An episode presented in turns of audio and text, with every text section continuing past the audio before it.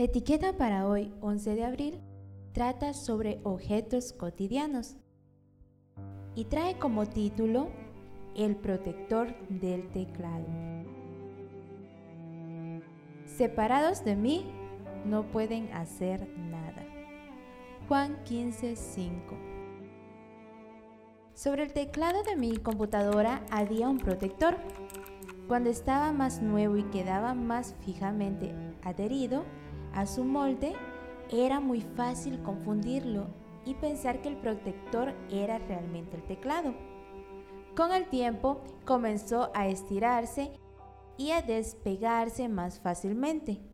Por mi trabajo lo usaba muchísimo, pero además envejeció prematuramente porque siempre jugaba a despegarlo.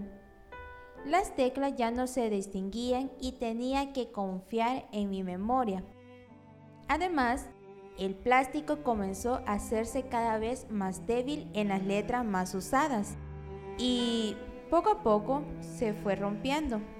En un momento, de ese protector novedoso que se encargaba de cuidar las teclas reales de mi computadora, solo quedaba un trozo de plástico lleno de agujeros y teclas borroneadas que daban lástima.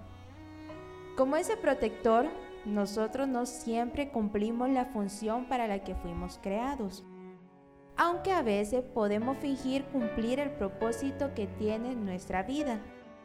Termina haciéndose evidente que no podemos engañar a nadie. Quizás el entusiasmo con el que comenzamos a hacer algunas cosas hoy se volvió una aburrida costumbre. Algo que hacemos de memoria y que poco a poco deja de llamar la atención o, peor aún, que comienza a llamar la atención por su falta de eficacia. Separado de Dios no podemos hacer nada. Y si no estamos dejando que Él nos use, entonces es posible que pronto nos volvamos inútiles.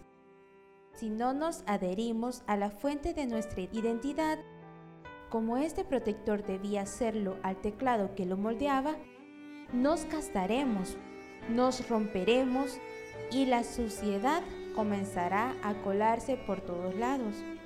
No permitamos que el nombre de Dios sea deshonrado por nuestra falta de fidelidad.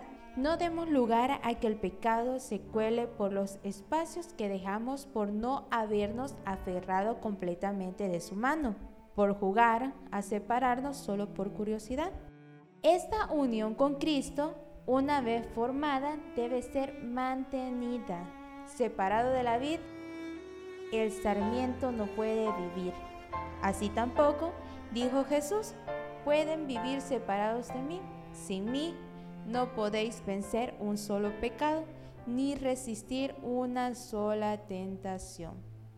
Esa palabra la podemos encontrar en el libro de Deseado de Todas las Gentes, página 630. Él usa todas las letras, números, símbolos, funciones y combinaciones posibles para escribir billones de historias diferentes, y entre ellas está la tuya, una rama más que puede unirse a la vida para siempre.